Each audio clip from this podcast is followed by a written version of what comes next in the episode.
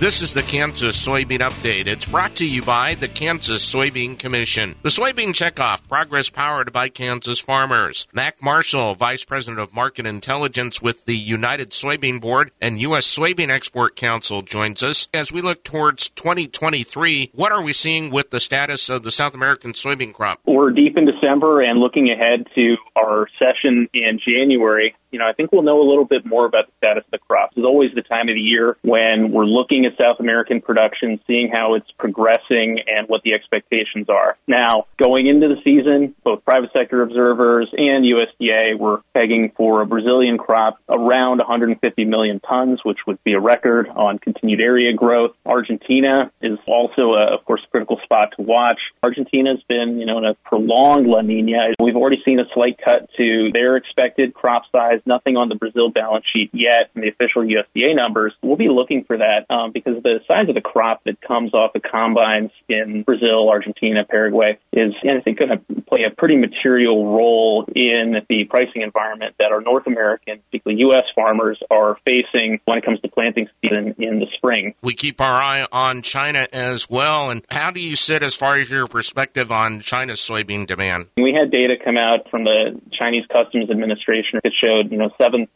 decline in uh, November shipments relative to last year for uh, imports out of the U.S. Now, our overall export pace is down relative to last year. We, of course, had the snarling of the Mississippi River, increased barge freight disruptions. If you look at what China has imported from Brazil over the balance of the calendar year, that's also down by similar percentage basis. And of course, China's, they're still, I think, trying to figure out exactly what's happening with zero COVID policy and lockdowns. That, of course, has implications for the general economy, but also longer term. You know, what happens as population growth starts to slow down? People are demanding better and better food and more protein. All of this speaks to Chinese demand. So we got to balance those nearby signals with the longer term ones. And of course, it's all against the backdrop of U.S.